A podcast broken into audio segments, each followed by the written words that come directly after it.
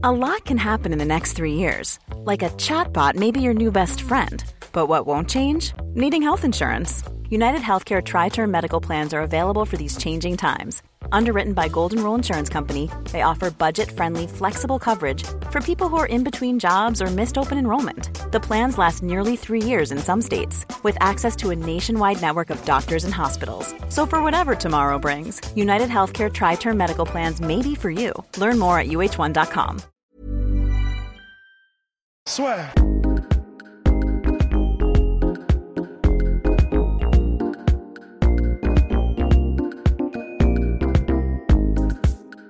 Bonjour à toutes et à tous, bienvenue au podcast La Soirée avec Polyamso qui fait son grand retour, de retour pour nous faire une salle, puisque c'était un week-end, somme toute, comme il l'a dit, bien sûr en amont du podcast, qui était très plaisant pour les amateurs de combat. Ouais, ouais, il n'y avait pas, il y avait pas la- l'affiche euh, Il y a pas le alléchante. lapin, voilà. Ouais, c'est ça. Mais euh, il y avait de, de très beaux combats. euh, et en plus, on se plaint, mais on fait un peu, on est un peu, on est un peu gâté quelque part parce que on a un comportement de gamin euh, gâté parce qu'on avait quand même Pacquiao contre Thurman qui est, qui est pas, qui est pas une mauvaise carte en soi et qui est assez, euh, qui est assez stylé. Donc euh, non, non, il y avait de, il y avait de beaux combats. Il y avait de tout. Il y avait de l'anglaise. du MMA et même un peu de kickboxing pour ceux qui, cherchaient un peu. Donc agréable, somme toute, agréable. Superbe, et donc on va commencer par le gros fight du week-end. Donc c'était Pacquiao contre Thurman qui était hyper attendu.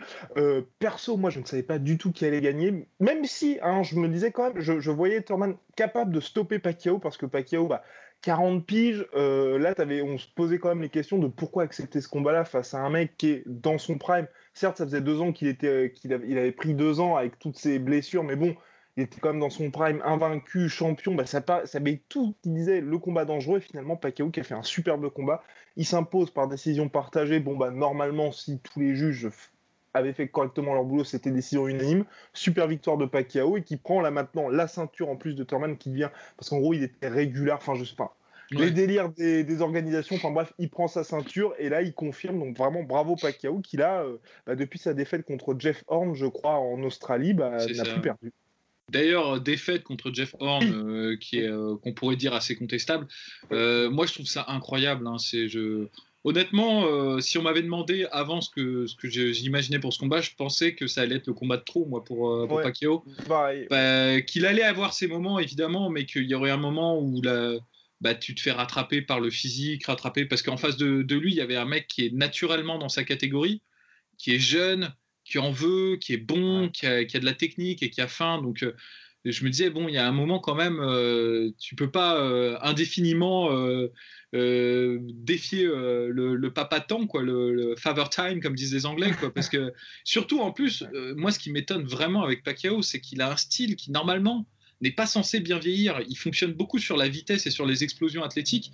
Et ça, normalement, euh, généralement, euh, les combattants qui fonctionnent beaucoup sur ce, style de, combat et qui fonctionnent pas vraiment sur le savoir-faire et sur euh, comment temporiser le combat, comment gagner du temps, ralentir le rythme, mais qui fonctionnent sur justement les explosions et les accélérations, bah, c'est ceux qui vieillissent le moins bien en général. Et là, à 40 ans, il nous a fait un truc mais magnifique. hein. Et en plus, ça n'a pas été facile. C'était une guerre, quoi. Donc, Exactement. Bah, l'un des combats de l'année en boxe, hein, je pense qu'on peut le dire.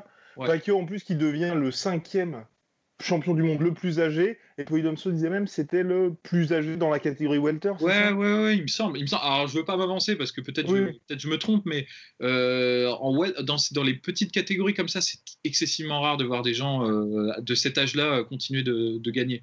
En poids lourd et en lourd léger, t'en vois plus, plus souvent parce que justement, tu, comme euh, comme c'est moins intense comme rythme en fait dans ces dans ces poids-là, tu peux temporiser et si tu as un peu de, de force et de grip, tu peux par exemple en clinchant et tu vois par exemple ce que faisait Bernard Hopkins, hein, t'ex- t'exploses sur deux coups, tu clinches, tu casses le rythme, tu t'emmerdes en fait l'adversaire pour l'empêcher d'avoir son rythme. Mais, euh, mais là, en fait, il est dans une petite catégorie. Et en plus, il a pris euh, Keith Thurman de, de, de vitesse. quoi. C'est ça qui est incroyable. quoi. C'est, euh, Ouais. Bah, dès le premier round, il le met knockdown. Enfin bon, c'est un knockdown, il récupère très bien après, mais quand même, dès le début, tu dis, wow, ok. Et c'est vraiment, en plus, le knockdown, c'est vraiment un knockdown de vitesse. C'est que Oui. Thurman, il voit pas venir le coup. Et c'est pas un coup, franchement, tu vois, c'est pas un coup très puissant. C'est juste, c'est précis, c'est rapide. Et euh, Thurman, il est en train de reculer. Et à mon avis, il n'a pas pu partir euh, et euh, il est tombé. Et Bon, c'est vrai qu'il s'est tout de suite relevé. Thurman, de son côté, moi, je trouve qu'il a fait un beau combat aussi. hein. Euh, il est très intelligent en combinaison. Il y avait aussi les contres. Il avait de très bons contres par moment. Et non, il s'est juste laissé dépasser en fait. C'est un, un, truc de dingue parce que quand, il, quand c'était lui qui menait l'action, c'était lui qui marquait. Il a, il a, il a, je crois qu'il a touché plus que, que Pacquiao et il a, il a placé plus de power shots euh, que, que, Pacquiao, mais c'est lui qui a été le plus affecté par les coups de, des deux. Donc euh, c'était vraiment un combat de, de malade. Moi j'ai pris un pied, mais dingue en, en le regardant. Et maintenant, tu veux le voir contre qui ce Pacquiao Parce qu'il y avait, je crois, Amir Khan qui a dit qu'un combat été signé. Bon, bah, Amir Khan, toujours dans les bons coins finalement. Hein. Le mec arrive à perdre, mais toujours à voir les money fights. Il y a bah, Mayweather qui était présent au MGM Grand. Bah, il y a cette fameuse revanche qui serait extrêmement lucrative. Et puis, bah, il y a aussi les tauliers de la catégorie. Parce que, mineur, la catégorie Welter, il y a quand même beaucoup de personnes. Après, là, ça peut devenir aussi risqué sportivement pour euh, Pacquiao, qui est quand même, on le rappelle, sénateur, et son objectif, c'est quand même aussi maintenant hein, vraiment de se lancer pleinement en politique donc peut-être qu'il y a ça aussi dans le sens euh, bah, profiter des derniers combats qui lui restent en boxe parce qu'il veut prendre sa retraite à 45 ans pour engranger le plus de bif et ensuite euh, partir à fond euh, là-dedans. Bah, si, on est dans cette optique-là de faire du bif et de, s'assurer une retraite heureuse, c'est vrai qu'à mon avis, il y a des combats. Amir Khan, par exemple, c'est peut-être un combat qui est plus abordable, où il prend quand même moins de risques et, ça, vendra. Parce que, comme tu l'as dit, Amir Khan, il y a toujours des gens qui veulent regarder, le regarder combattre malgré ses défaites, malgré euh, tout cela. Donc, euh, je pense qu'un combat Pacquiao-Amir Khan, ça, ça, ferait vendre. Euh, idem pour euh, Mayweather, même si euh, les gens n'ont pas vraiment apprécié le premier combat, hein, mais, mais ça vendra. Ça, il faut, faut pas, il faut pas se, voiler la face, ça, ça, vendra beaucoup. Donc ça, effectivement, si l'optique c'est de faire un peu d'argent et enfin un peu beaucoup d'argent, beaucoup beaucoup, et de pas trop risquer, c'est vrai que ce serait pas mal cette cette voie-là. Après, euh, ouais, moi, moi, personnellement, je préférerais qu'il fasse ça, très honnêtement, parce que j'ai du mal à le voir quand même contre Errol Spencer ou euh, Errol Spence et, euh, et Terence Crawford. J'ai vraiment du mal. il, a, il a fait un super combat contre, Thurman, c'est clair, mais c'était difficile. Il a pris mmh. énormément de coups hein, comme dans ce combat et, des coups, des coups, puissants. Et c'était, comme tu l'as dit, un Thurman qui revenait de blessure, euh, patin, coup fin, tatata. Donc c'est vrai que euh, moi je me dis contre des mecs là qui sont, euh, qui sont des tueurs à gages et qui sont vraiment sur une, un, bon, un bon rythme, ce serait peut-être là pour le coup, ce serait peut-être vraiment dangereux pour lui. Mais après, c'est pas KO, hein, il peut encore nous étonner. On, on, a, on, a, on, a, du mal à. Parce que moi, franchement, si on m'avait demandé avant Thurman ce que j'en pensais, j'aurais dit la même chose là. Donc, donc je, je sais pas. Bon, personnellement, je préférerais que ouais, qu'il qu'il engrange un max de bifton et euh, qui pense un peu à son départ euh, en retraite. Complètement. Et j'ai quand même envie de pousser un petit coup de gueule, mon cher Polydomso, parce que ça, c'est quand même un truc qui m'agace beaucoup en boxe, c'est que ce cher Manu Pacquiao a quand même pris soin de demander avant ce combat-là de non, non, non, non, non, on ne fait pas de contrôle antidopage avant ce, ce combat-là. Donc, je peux pas m'empêcher, tu vois, de par son style, parce que c'est vrai que tu en as parlé, c'est vrai qu'on le sait aussi de par son style, de par comment il est revenu après son chaos de l'espace contre Marquez, de dire là quand même, tu t'arrives à battre un gars dans son prime comme ça en ayant 40 ans et en ayant toi-même demandé que non, il n'y a pas de VADA, il n'y a pas du SADA, il n'y a personne qui fait des contrôles antidopage sur ce combat-là, bah forcément le fait que ce soit lui qui ait demandé, je ne peux pas m'empêcher de me dire c'est quand même très très louche, hein, on va dire. Ouais, oui, effectivement, c'est très très louche, mais en même temps, c'est la boxe. Et, euh, oui, et, oui. Et, en même temps, j'ai envie de dire, ils sont sur un, un champ à égalité, c'est-à-dire euh, il a demandé de qu'il n'y ait pas de texte, mais c'était pas que pour lui, c'était aussi pas, pour Thurman. Donc, euh, donc après, bon, après peut-être Thurman c'est un, c'est un juste et un chevalier et il l'a fait vraiment de manière honorable, mais bon, je veux dire, c'est pas en fait, en gros, là où c'est scandaleux le dopage, c'est quand, euh, quand par exemple, tu es sur un.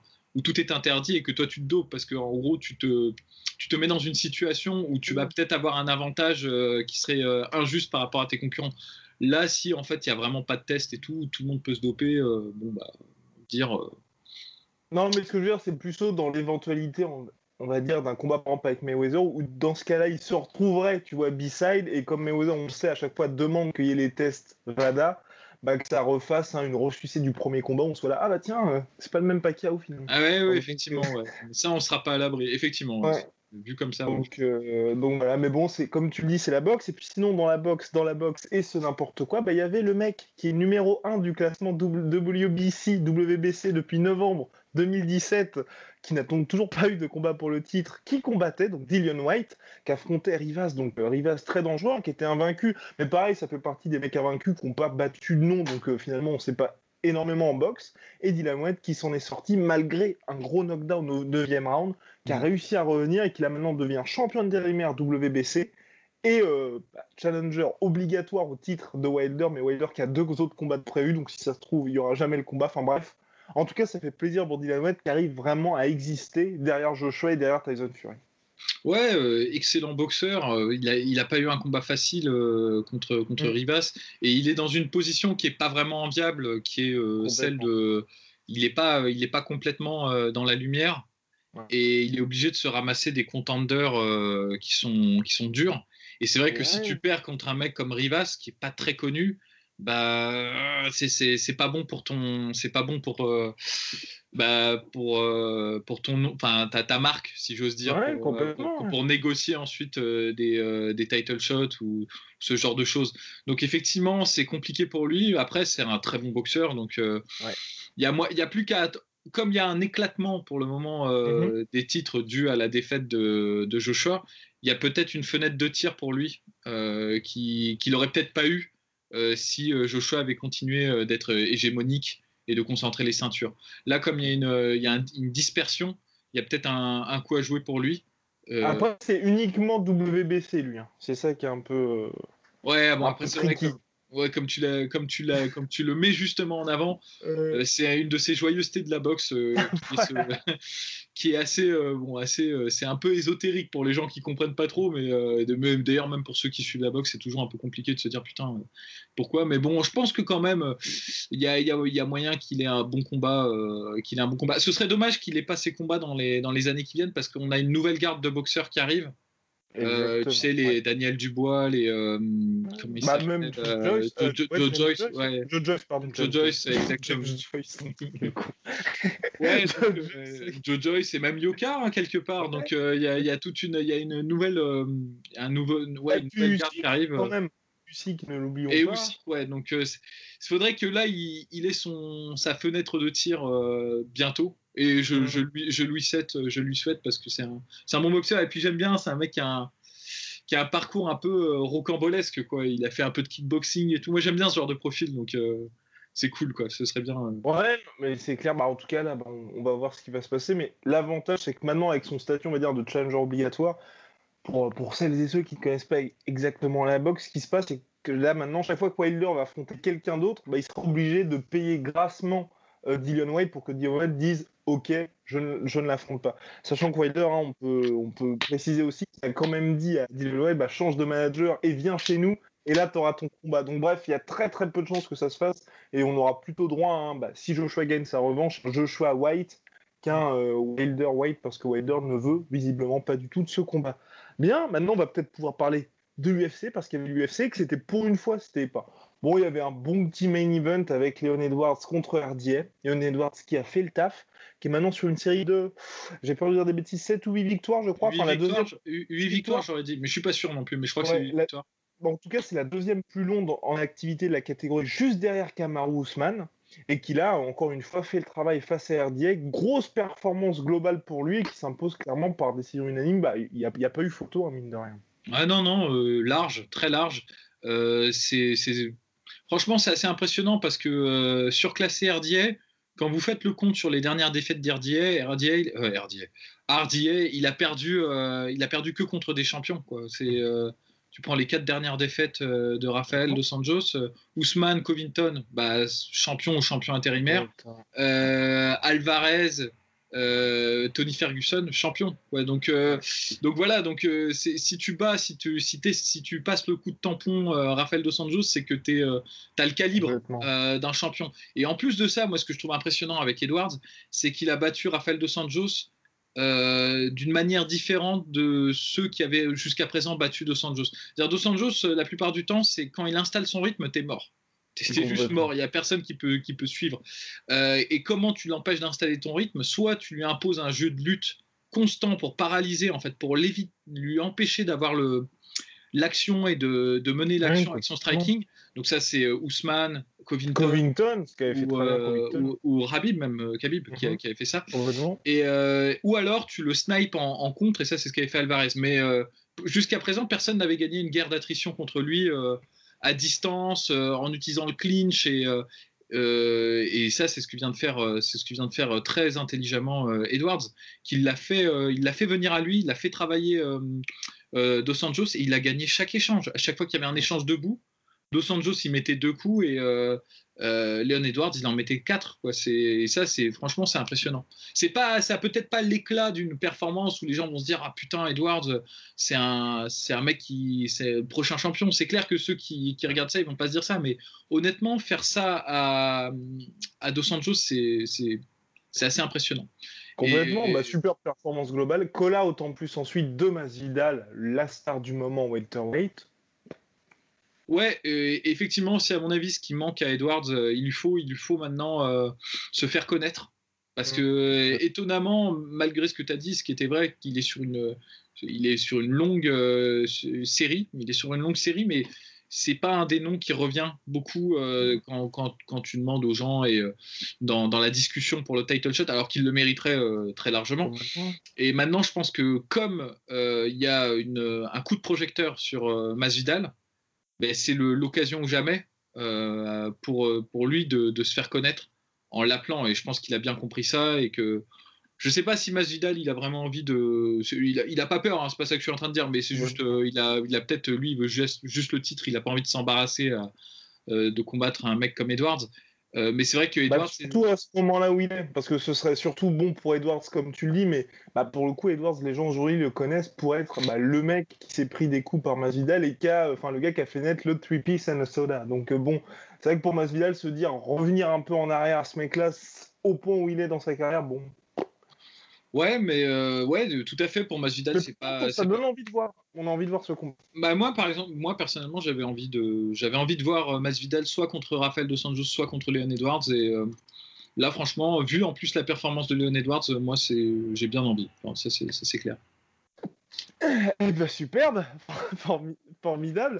Bah, en, tout cas, on va, on va voir ça dans les, dans les prochains mois parce qu'il y a un petit embouteillage mine de rien chez les Welter parce qu'il y a Masvidal, il y a euh, Robbie Lawler qui a. Euh, Robbie Lawler. Oui, Robbie Lawler qui Robbie a Covington dans la carte du 3 août prochain. Alors, je ne sais plus quelle est la carte, mais elle est, elle est dégueulasse. À part le main event, elle est immonde. Ils l'ont annoncé aujourd'hui. Vraiment, c'est terrible.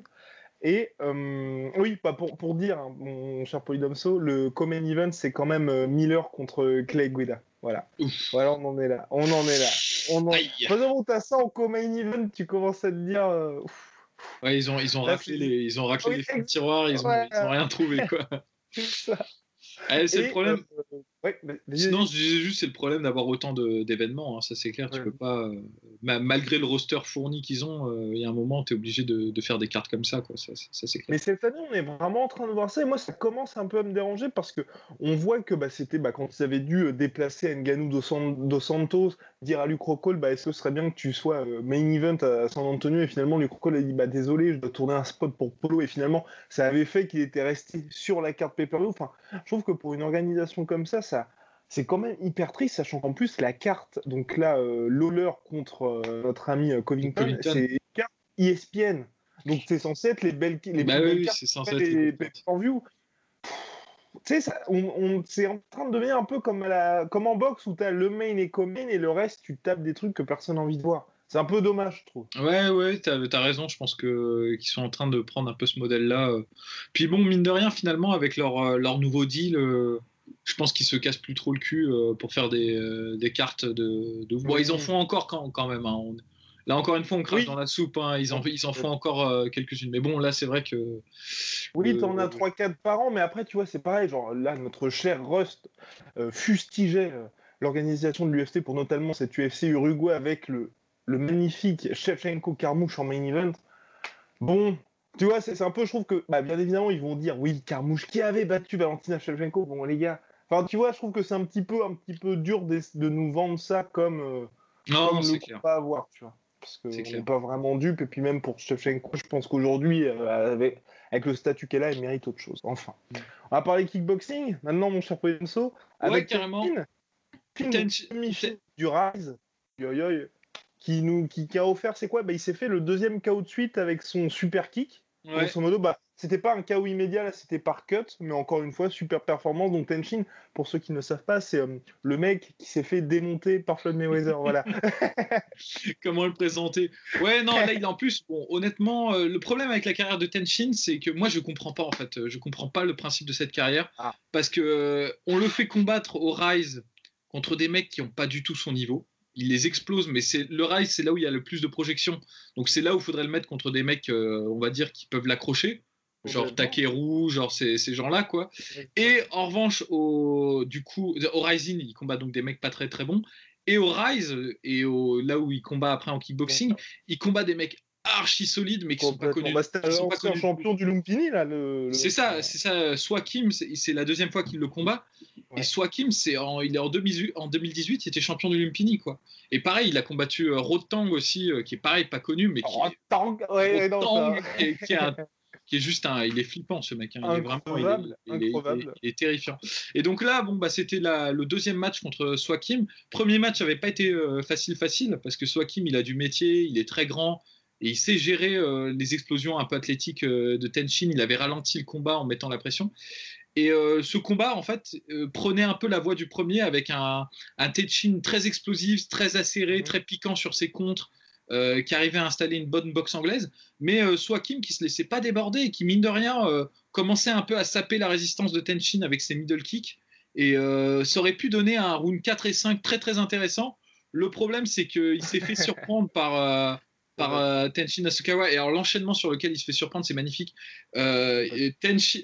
Swakim met un middle kick, Tenshin l'attrape et fait un contre. Et alors, Swakim recommence le middle kick et il veut contrer en fait, euh, il veut contrer Tenshin sur son compte, sauf que Tenshin change sa direction et fait une espèce de cabriole en l'air à ce qu'ils appellent un rolling thunder et il arrive à le surprendre. Donc c'est un contre de contre de contre. Donc c'est quand même assez dingue parce que au niveau de la, de la rapidité d'esprit, se dire ah ok il va faire ça, je vais réagir comme ça et de, de le battre comme, de cette manière, c'est assez dingue de voir euh, une telle rapidité, une telle euh, compréhension pour saisir de telles opportunités. Donc, euh, belle victoire de, de Tenshin.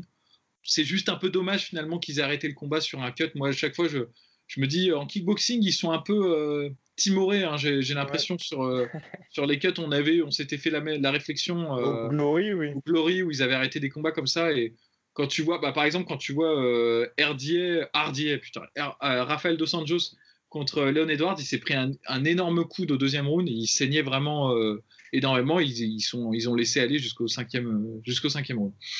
Dommage, mais bon, euh, euh, belle victoire pour Tenshin qui, qui continue d'aligner. quoi. Ça, c'est cool. Ah oui, et puis là, qui se qualifie donc pour la finale du tournoi du Rise. Voilà, bravo Tenshin.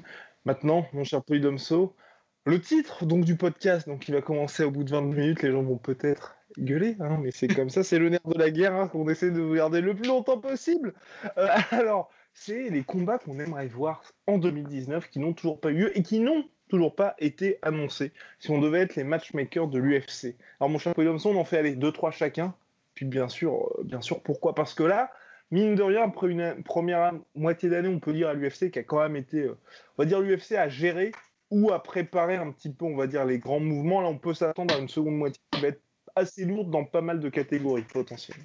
Ouais, ouais, carrément. Euh. donc du coup, on se dit euh, pour l'UFC des combats qui n'ont pas été annoncés. Moi, il y en a un que j'ai que j'ai en tête, euh, mais ça sous-entend en fait de, de, faire un peu de prédiction sur un, prochain combat. Ah. Moi, un combat que j'aimerais voir, c'est une revanche Nganou contre Stipe Miocic. Donc ça voudrait dire que Stipe Miocic bat, bat Daniel Cormier, ce qui est loin d'être sûr. Hein. Mais j'aimerais bien voir parce que pour le moment, euh, finalement, Stipe Miocic, c'est le seul qui s'est pas effondré mentalement euh, face à face à Ngannou euh, et qui a su en fait vraiment bah, apporter une réponse, tu vois, à la puissance de Ngannou. Et j'aimerais voir si Ngannou a tiré les leçons et s'il a vraiment évolué en tant que combattant, parce que finalement, même s'il a eu une super année là et qu'il a, il a aligné les victoires par KO, on n'a pas vu vraiment s'il avait tiré les leçons de son combat contre Stipe Miocic. One size fits all seemed like a good idea for clothes. Nice dress. Uh, it's a it's a t-shirt. Until you tried it on. Same goes for your healthcare. That's why United Healthcare offers a variety of flexible, budget friendly coverage for medical, vision, dental, and more. So, whether you're between jobs, coming off a parent's plan, or even missed open enrollment, you can find the plan that fits you best. Find out more about United Healthcare coverage at uh1.com. That's uh1.com.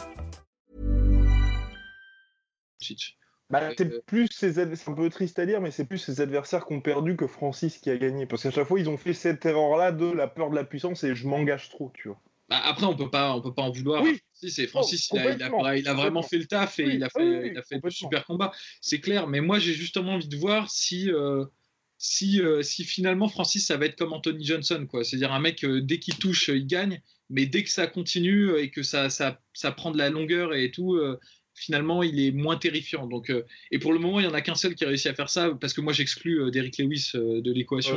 Oui. non, c'est un combat de toute façon. Le combat veut pas dire grand-chose, mais Stipe Miocic, il avait montré avec de l'intelligence et du sang-froid ce que, ce que ça pouvait donner. Et moi, j'ai confiance. Je pense que, je pense que Nganou a progressé, mine de rien. ne serait-ce que sur son approche du combat, je pense qu'il ne ferait pas la même erreur qui est de se jeter euh, sur, euh, sur Stipe Miocic pour essayer d'en bah, Il n'avait pas non plus euh, respecté le game plan aussi. Hein. Il en avait fait un peu casse sa tête sur ce combat-là. Donc c'est vrai que le voir respecter un game plan fait avec ses coachs et tout, ça pourrait être intéressant face à Stipe Miocic. Et surtout que, bon, il a vu, hein, comme tu as dit, bah, le premier combat, c'est un peu pas tout ce qu'il ne fallait pas faire, mais tu vois, c'était, enfin, il, peut difficilement faire pire, on va dire. Ouais, voilà, c'est ça. C'est le premier combat, c'est que Stipe a fait un combat parfait et Nganou a pas fait le, le meilleur combat euh, qui soit, quoi. Et même comme ça, il a, il a, il y a quand même certains moments où, juste sur sa puissance, euh, il, y a, il, y a, eu des grosses frayeurs euh, pour, pour Stipe Miocic. Donc voilà, j'ai vraiment envie de voir. Parce qu'après, je pense que mine de rien, il n'y a pas vraiment de challenge pour Nganou dans cette KT. c'est à part Daniel Cormier évidemment, mais euh, excepté ces deux noms-là, je vois personne d'autre. Donc euh, c'est vrai que c'est un combat qui m'intéresserait. Mm. Et oui, oui, mais eh bien moi, le ah contre-pied, le contre-pied de ce cher Polydomso, bah, je vais me dire Cormier euh, Jones 3 en heavyweight. J'ai vraiment envie de voir ce combat-là. Jones a dit qu'il pensait que c'était l'UFC. Enfin, les, deux, les deux gars sont quand même passés de on va s'ignorer. Cormier qui disait je vais prendre ma retraite après Motic à bon, si l'UFC amène la thune, on va faire troisième combat. Vraisemblablement, c'est ce qui va se passer. Donc, il y aura ce troisième combat-là pour décembre, si tout se passe bien, si toutes les étoiles s'alignent. En heavyweight, ce serait vraiment parfait. Et puis voilà, pour une fois, on va dire, ce serait l'occasion de voir un DC au meilleur de sa forme face à John Jones, pas diminué par ses weight cuts. Et puis John Jones qui pourrait enfin monter dans la catégorie heavyweight parce que c'est s'il y a bien un reproche à faire dans sa carrière sportivement, hein, on va dire, c'est de ne jamais être monté. Donc là, ce serait l'occasion rêvée. Donc moi, j'aimerais vraiment beaucoup voir ce combat-là. Ou ça aussi, c'est, j'ai vraiment envie de voir, je sais pas pourquoi, mais j'ai vraiment envie de voir le combat euh, Jones Ngannou. Alors je ne sais pas pourquoi, mais j'ai vraiment envie de voir le combat Ngannou dans le sens où tu aurais vraiment ce côté, enfin le technicien, le mec qui est bah, le, plus grand de tous les temps, face à la puissance pure et ce côté de se dire, bah chaque fois qu'Ngannou touchera ou tentera de toucher, on, on aura vraiment énormément peur que le combat s'arrête. Et ça, c'est aussi un combat que j'ai envie de voir, mais pareil, je me dis, enfin, pour que ça arrive en 2019, ça me paraît hautement improbable. Ce serait au mieux 2020, et je pense que John Jones n'a pas envie d'avoir ce combat-là, tout simplement. Donc, euh. Bah ouais, euh, ouais. Je pense que il y, a peu de gens qui ont envie d'avoir ce combat-là euh, en ce moment. Mais non, non, effectivement, moi je pense que déjà le combat contre Cormier serait très très intéressant parce que, à mon avis, Cormier est meilleur poids lourd que, que lourd léger. Je mhm. pense, hein, et il est plus rapide, enfin plus rapide par rapport à la catégorie, il a un avantage de vitesse. Euh, et on ne sait pas vraiment ce que vaut Jones en, heavyweight. On peut, euh, donc il y a une inconnue, il y a un truc qui est rajouté à l'équation parce que c'est vrai que sinon, euh, il n'y a pas vraiment d'intérêt de voir un mec combattre une personne qu'il a déjà, qu'il a déjà battu deux fois. Mais parce que c'est en poids lourd et parce que. parce voilà, qu'il y a cette rivalité entre les deux aussi. Il y, a, cette rivalité, il y a l'inconnu de se dire est-ce que, est-ce que finalement John Jones ne va pas être décevant en poids lourd bah voilà, il y, a ça. D'autant que pour certaines personnes, euh, je, je, dis pas que c'est mon point de vue, mais pour certaines personnes, euh, John Jones est en train de ralentir un petit peu sur ses, euh, sur, sur ses, bah, surtout sur son dernier combat. En fait, je pense que c'est le truc qui, qui, vient de, de, sa dernière performance. Donc ça pourrait être intéressant. Moi, en plus de ça, je, bon, je, suis un énorme fan de John Jones, ça m'a été reproché en tout cas. Mais c'est vrai que je pense que ce serait une, magnifique histoire pour Daniel Cormier de faire un dernier combat et de gagner contre John. Ce serait une rédemption finalement de d'arriver à vaincre euh, parce que finalement Cormier c'est le, seul truc qui lui manque vraiment dans sa carrière. Et s'il il termine là-dessus, moi franchement, je trouve que ce serait une, une apothéose, ce serait presque poétique quelque part. Oui. Par contre, si Cormier venait à perdre, ce serait très, très compliqué pour lui. Alors là, euh, déjà, si vous avez vu l'état dans lequel il était après le, deuxième combat, je pense que là, enfin, ce serait dur de s'en remettre, hein, parce que. Mais justement, justement, c'est ça qui rend le combat euh, mais dinguissime, c'est que pour Cormier, c'est vraiment euh, c'est une question de vie ou de mort quelque part. Oui, que, euh, ça peut être vraiment la, roche tarpéienne et le Capitole, quoi. C'est euh, soit l'apothéose, soit la tragédie, mais mais horrible, quoi. Et, bah ouais, et nous, on est des spectateurs, on est un peu voyeurs quelque part, donc on a envie de voir ça. et oui, on voudrait voir ça, surtout en plus, bon, là, on peut le dire aussi. Je pense que sportivement, là ça fait aussi que toutes les étoiles s'alignent là-dessus, parce que bah, John Jones pouvait, on va dire, gérer les affaires courantes euh, en light duel parce qu'il y avait à chaque fois, tu vois, ces derniers mois, un, un, contender qui popait, tel un top picker. Mais là, on en est à euh, Corey Anderson qui est ce top picker. Donc autant dire qu'il n'y a pas du tout de traction pour qu'il y ait un tel combat qui se fasse. Et Johnny Walker, il y a énormément de gens qui le disent en commentaire, mais là je rejoins complètement John Jones. C'est le problème d'un Johnny Walker, c'est qu'on l'a pas vu contre un mec solide. Donc il faut savoir que Sirkunov, ça fait un petit moment qu'il est plus solide. Mm. Et deux, John Jones l'a dit parfait, je l'a dit et je suis entièrement d'accord avec lui, c'est s'il je le bats maintenant, qu'est-ce qu'il me reste à faire? Et c'est vrai que Johnny Walker, bah, effectivement, c'est plus intéressant de le battre fin 2020, début 2021, où il y aura un nom, où il y aura. Euh, voilà, puis on saura de quoi il est fait véritablement. Parce que là, c'est trois KO de suite contre. Euh, j'oublie toujours, c'est Justin. Justin, euh, Justin Ledette. Exactement. Khalil Roundtree qui, est, aussi assez solide. Et Sirkunov, mais voilà, il n'y a pas un top 5 qui l'a battu. Donc voilà, je pense qu'il est aussi un petit peu tendre. Et même d'ailleurs, Johnny Walker l'a dit, je crois qu'il a dit il me faut encore deux combats avant d'avoir John Jones. Donc bref, c'est pas le Sinon, c'est le, c'est le syndrome Osdemir, quoi. Euh, oui, exactement. Tu, passes de, de, contender à quasiment euh, sorti du FC en, en, moins de temps qu'il faut pour nous dire euh, ouf, quoi. Et ça, c'est dommage. Et c'est moi personnellement pareil. J'aime beaucoup ce qu'apporte Johnny Walker, mais c'est l'inconnu total. On peut, on sait pas là. Vraiment, il faut, faut attendre de le voir sur la longueur pour, pour, pour, se déterminer, quoi. Et c'est vrai que ce serait dommage de lancer Johnny Walker trop tôt parce que effectivement, il a du potentiel et, euh, et c'est un peu c'est un peu pour ça qu'on veut que John Jones monte, c'est parce que il a un peu épuisé, comme tu l'as dit, le vivier. Euh, la, la, vieille garde part tranquillement, et euh, donc du coup la nouvelle génération est un peu trop tendre pour, pour, pour John Jones. Donc c'est vrai que c'est le moment jamais de, de, faire la montée, quoi. Ça, ça c'est clair. Oui. Oui, et puis surtout bah, il pourrait toujours faire un petit Anthony Johnson qui revient, s'il y a un petit peu d'argent heavyweight. Enfin, ouais, mais, ouais, mais ce sera en poids lourd parce qu'il est, il est ah énorme, Anthony Johnson. Ah oui, là, il a, pouf, il a explosé le petit bonhomme. Et autre combat, Monsieur Poyomso, que vous voulez Alors là, là on, est, on est dans la fantaisie la, plus pure parce que c'est un combat qui, qui, ne, qui n'arrivera jamais. Et moi, personnellement, j'ai envie de le voir. C'est euh, Cerudo contre euh, Origuchi. En fait, étonnamment, il y a plus de chances que Demetrius Johnson, Origuchi se déroulent parce qu'ils sont dans des, organisations où il est possible qu'il y ait, euh, des cross-promotions et tout. C'est faisable, on va dire. C'est beaucoup plus compliqué au, niveau de l'UFC. Mais c'est vraiment un combat. Euh, ouais, j'ai vraiment envie de le voir parce que, bah, c'est à mon avis, en, en flyweight, c'est les meilleurs actuellement. Quoi. Hors, hors Demetrius Johnson, évidemment. Euh, Demetrius Johnson est, dans le, est dans le top, ça c'est sûr. Mais en flyweight, c'est les meilleurs, et même en bantam, ils font partie des, euh, ils font partie des meilleurs. Euh, donc c'est assez ouf. Mais c'est vrai que ce serait compliqué pour Egoshi qui a la chance d'être, d'avoir le droit de faire des grosses promotions avec le Bellator quand il est prêté par le Rising, mais c'est vrai qu'avec l'UFC, bah justement, l'UFC, à partir du moment où vous êtes dans une organisation, surtout au Bellator, qui est vu comme les concurrents numéro un, ah, ça veut dire que c'est très compliqué. Hein, pour... Et puis d'ailleurs, ils n'ont jamais fait de cross promotion. Il y avait failli avoir cette fameuse cross promotion avec le Pride, mais ça ne s'est jamais fait mais ce serait pas mal, hein, cela dit, parce que imagine, mm. juste deux secondes, ça c'est un peu euh, mon fantasme. Ah imagine que Kyoji il gagne. Champion du Bellator, champion du Rising, champion de l'UFC. Là, et franchement, euh, lourd hein, Après avoir battu Cerudo en plus. Hein. Parce ouais. qu'aujourd'hui, Cerudo, les gens commencent à dire c'est un top all-time. Donc, ouais, euh. non, bah ouais, non, non, c'est clair. Et, et, les gens parlent pas de lui. Et d'ailleurs, c'est assez intéressant, c'est Masvidal qui dans une interview disait que c'était le mec le plus impressionnant qu'il ait, qu'il ait vu à ATT, qui, qui mettait des toises à merde, comment il s'appelle le, Brésilien qui est énorme là, qui, qui était monté en, qui était passé de flyweight à, à bantam, Lineker qui jouait avec Lineker en, sparring et tout.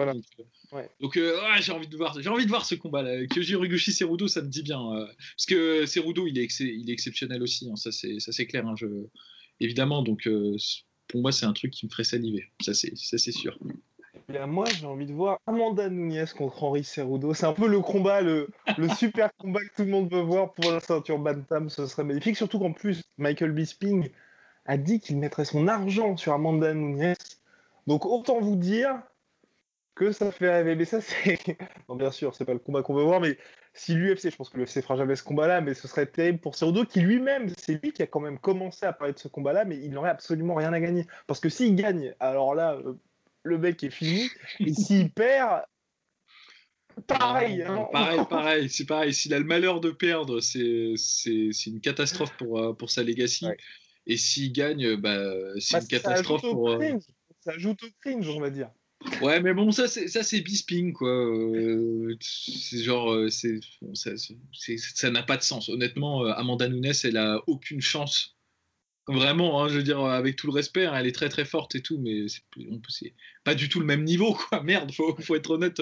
5 minutes, quand bah, juste, tu vois juste Nunes bouger, tu vois Cerudo bouger, t'as compris, quoi. Je veux dire, c'est, pas du tout pareil. Donc, voilà.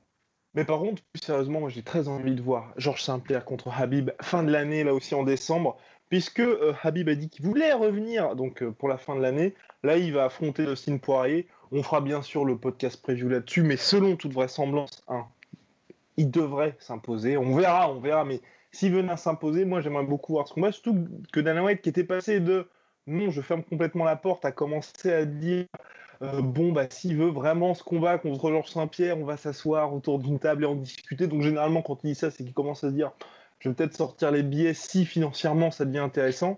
Et je pense que, un, pour euh, GSP, bah, le temps commence à. Enfin, ça presse quand même, parce qu'il va avoir 38 bah, ans, si je ne m'abuse, puisqu'il est en 81, donc voilà. Enfin, il a 38 ans. Et les, deux veulent ce combat-là. Ce serait vraiment bien de pouvoir le faire, on va dire, parce que ça permettrait à Habib d'affronter un nouveau géant, on va dire. Georges Saint-Pierre, lui aussi, d'avoir cette occasion de battre un géant aussi. Enfin, je veux dire, sportivement, ce serait top. Financièrement, et on va dire au niveau euh, star power, hein, pour, euh, pour euh, utiliser un anglicisme, ce serait top aussi. Et puis, ça ferait une superbe opposition de style. Et enfin, on pourrait se dire qui, qui peut battre Habib? Là, je pense que Jean Saint-Pierre, c'est un peu la meilleure réponse, avec bien entendu Tony Ferguson. Mais j'ai quasiment abandonné ce combat-là. Voilà. Ferguson contre je crois, que, je crois que le ciel nous a fait comprendre euh, à plusieurs reprises que, ce, que, que, c'était trop beau pour être vrai quelque part. Euh, que, nous autres mortels, euh, nous ne le méritions pas. Quoi. On n'avait pas été assez bons. voilà, non, c'est vrai. D'autant qu'en plus, si on perd du temps, on amenuise les chances que ce combat se réalise. comme tu l'as dit, là, il, il rajeunit pas Georges Saint-Pierre. Et je pense qu'on a une fenêtre là d'opportunité qui est courte on a quelques années, max, max, peut-être 2-3 euh, ans max, et puis après, ce sera plus possible. Et pareil pour Khabib, mine de rien, parce que Khabib, euh, après sa victoire contre Connor, il était, euh, d'après les confidences de ceux qui l'entourent, plus ou moins à pied déjà dehors. Donc c'est vrai que ouais, il faudrait que ce combat se fasse. Quoi. Ce, serait, ce serait beau, ce serait beau pour les, pour les deux. Je pense que ce serait très intéressant. et, ouais, bon après, espoir, il faut garder espoir parce que d'une, comme tu l'as dit, il y a de l'argent à se faire. Donc, euh, on est quand même dans un modèle euh, capitaliste bien, bien. Donc, euh, dès qu'il y, a du, y a des billets verts, c'est pas mal. Et deux, l'histoire nous a prouvé quand même que Dana White, quand il disait que quelque chose ne se déroulerait jamais, bah, il y avait quand même un, c'est comme un truc, tu sais, de la, comment, de la, de tu sais euh, je sais plus comment euh, ouais de, de l'inversion quoi de l'inversion psychologique parce que il nous disait euh, deux ans avant d'accueillir Randa Rosé qu'il y aurait jamais de combat féminin jamais de la vie à l'UFC et puis pareil il avait dit la même chose sur Ben Askren jamais Ben Askren combattra jamais jamais.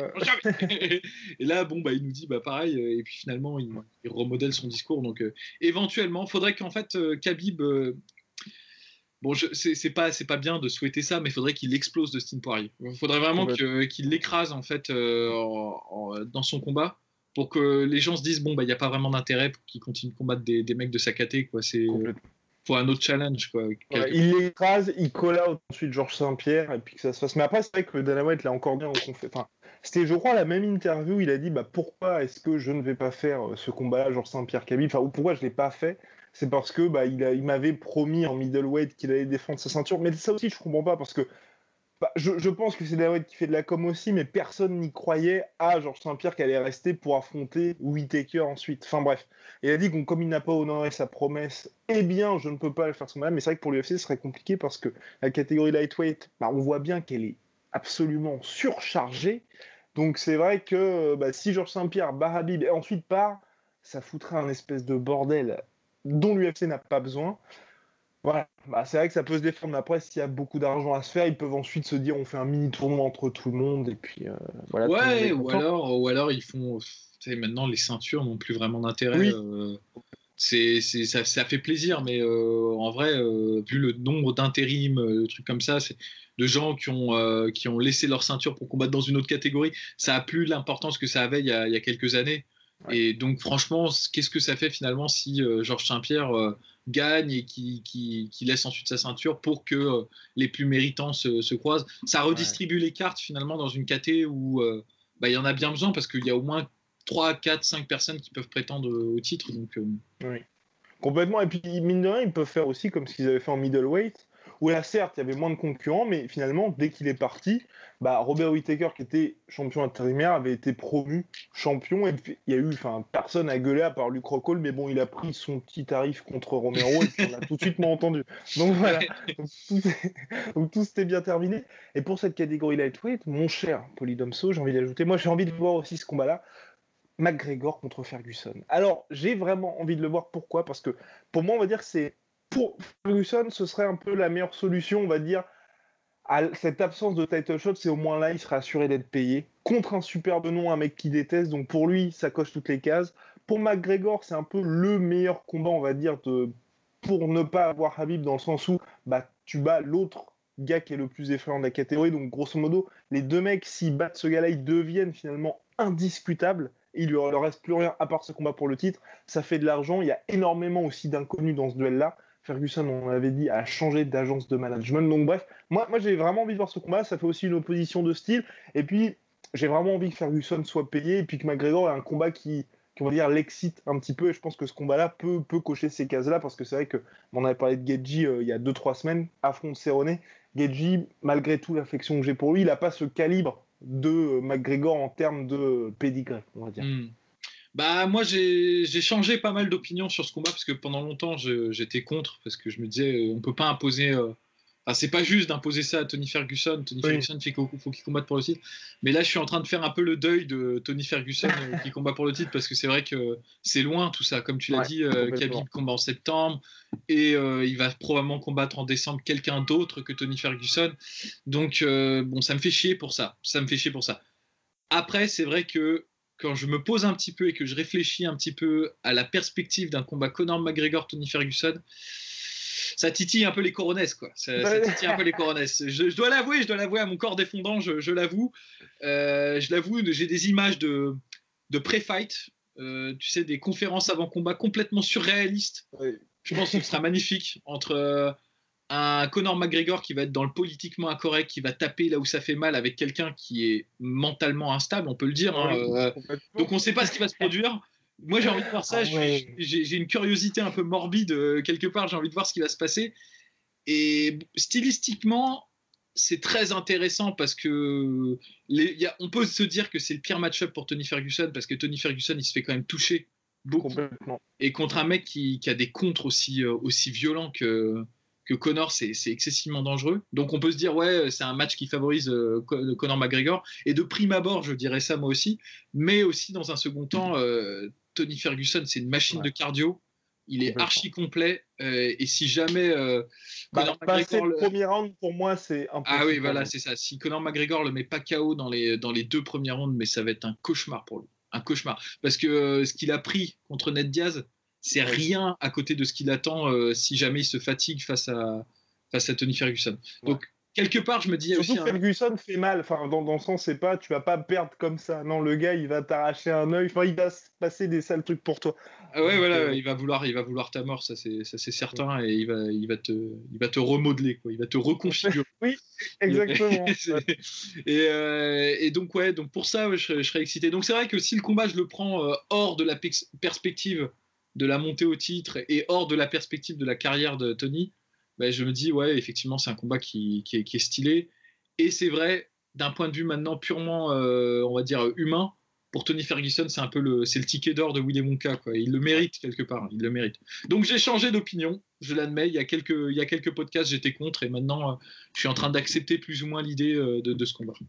Ah, c'est beau. C'est beau. Et donc, mon cher Polydomso, un autre combat qui, qui vous ferait saliver Euh... Bah, moi, mine de rien, euh, ouais, j'aurais bien aimé, mais ça se fera, se fera pas, mais, euh, mais j'aurais bien aimé un des frères Diaz contre Masvidal. En fait, Oui. ça- Bah, Nick, est-ce que celui qui était prévu à l'UFC 235 Bon, après, mais le problème, c'est qu'ils sont, ça fait tellement longtemps qu'ils n'ont pas combattu. Et euh, bon, je m'inquiète pas sur leur forme physique parce que c'est des mecs qui s'entraînent tout le temps, mais c'est difficile de justifier en fait un combat comme ça parce que Masvidal, il est plein de bourre vers le titre. Ouais. Et, mais mais j'ai envie de voir euh, la rencontre des personnalités et j'ai envie de voir des mecs euh, qui vont pas lâcher le morceau des deux côtés. Quoi. Et ça, ça je... Ouais, Nick Diaz contre Masvidal serait magnifique. Mm. De, de savoir qui va craquer le premier euh, et de la provocation un peu bravado et tout ça. J'ai ah, j'ai envie de voir ça. J'ai envie de voir ça quelque part. Oh là là. Ça, ça aurait été beau, ça aurait été beau, c'est vrai, mais bah, qui sait Parce que c'est vrai que Nate Diaz revient donc en août contre euh, Showtime Pettis, pourquoi panique hein Enfin, L'UFC pourrait très bien trouver un accord avec lui. hein. En tout cas, il n'était pas revenu, je sais plus, je crois que c'était encore euh, financièrement, il y avait des désaccords, mais bon, euh, espérons, espérons. Et puis, mon cher Poyi Damso, peut-être qu'on peut euh, revenir aussi sur la grosse annonce du la semaine dernière, c'était le Geiji euh, Cerrone Ouais. qui euh, fait saliver un peu tout le monde, qui sera main event, je crois, à l'UFC Vancouver le 14 septembre, si je ne m'abuse. Euh, bon, bah, moi, ce qui me fait un peu peur, c'est bah, bah, Geji connaît un petit peu la technique pour battre Cerrone, il va lui mettre la pression et je pense que ça va se terminer. J'espère, j'espère me tromper et j'espère qu'on aura, enfin, pour le coup, que ce sera disputé jusqu'au bout. Ouais, ils font pas de cadeaux à Cerrone en ce moment. hein, Non, ouais. que, euh, Tony Ferguson et ensuite Geji, euh, je sais pas, euh, c'est pas, pas cool quoi. Parce que Ouais. Cerrone, euh, comme on, on le dit à chaque fois, on le répète à chaque fois, euh, il, il a toujours le même défaut finalement. hein, quand, tu le, quand tu le pressures et que tu l'agresses vraiment et que tu le laisses pas respirer, que tu le laisses pas créer sa distance, il est très vite à court de, à court de réponse. J'ai été agréablement surpris moi par son combat contre Tony Ferguson parce que même si bon, il le perdait, sur les premiers rounds, je trouve que sur le premier round, il a, a très bien maintenu sa distance, il a très bien, euh, il n'a pas cédé euh, à la panique et il a fait mal en fait. Il a fait mal à Tony Ferguson, mais quelque part, Tony Ferguson, euh, il a mal à chaque combat quoi. C'est un peu ça le truc, c'est que Tony Ferguson, on a vraiment l'impression que il a un tour de chauffe où il a besoin de sentir les coups, tu vois, pour, se réveiller, pour, installer son rythme et sa distance. Euh, de son côté, Justin Gagey, c'était un peu comme ça avant. Et moi, je trouve que sur ses derniers combats, il est beaucoup plus précautionneux. Il prend moins de coups, il est plus intelligent, il feinte plus et il est. euh, il construit mieux, en fait, il installe mieux son, son KO. Et donc, moi, personnellement, je pense que pas du tout un match-up qui favorise Cerrone. Je pense que c'est un cauchemar pour lui, honnêtement, encore une fois. hein, et et peut-être même pire que Tony Ferguson parce que Tony Ferguson, il n'a pas le one punch knockout. Quoi. Oui, Et- donc il y avait peut-être moyen euh, sur une fenêtre ou sur un échange de, de mettre KO Ferguson. Mais euh, Justin Gagey, il a un menton euh, ultra solide, il est dur au mal, il frappe super, super fort, et il commence à s'améliorer techniquement. C'est pour moi, c'est pas du tout un match-up qui favorise euh, Donald Cerrone. quoi. Là, pour le coup, euh, Entièrement d'accord avec Polydomso. Dur, très très dur pour Cerrone, mais il y a Geji qui lui pleine bourre, hein, qui assure donc deux KO de suite contre James Vick et Edson Barboza à chaque fois au premier round. Et puis là, qui bah, va tenter, hein, on va dire, de confirmer face à Cerrone. Et puis là aussi, ça deviendra un petit peu compliqué pour l'UFC de l'éloigner du title shot. Parce Bah que, ouais, qu'il est arrivé, il affronte. Mm. Voilà, mon cher Polydomso, je pense qu'on a fait, on a fait le tour. Semaine prochaine, on répond aux questions parce qu'on en a reçu pas mal. Donc ça y est, là, on va, on va reprendre les bonnes vieilles habitudes, mon cher. Ouais. Des devoirs à la maison, peut-être? Ouais, carrément, je, je réfléchirais à deux trois trucs hein, pour les pour les cancres du fond de la classe. euh. Ah ouais On vous voit. Swear.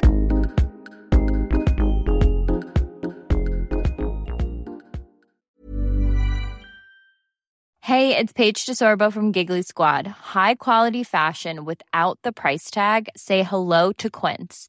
I'm snagging high-end essentials like cozy cashmere sweaters, sleek leather jackets, fine jewelry, and so much more. With Quince being 50 to 80% less than similar brands. And they partner with factories that prioritize safe, ethical, and responsible manufacturing. I love that. Luxury quality within reach. Go to quince.com slash style to get free shipping and 365 day returns on your next order. Quince.com slash style.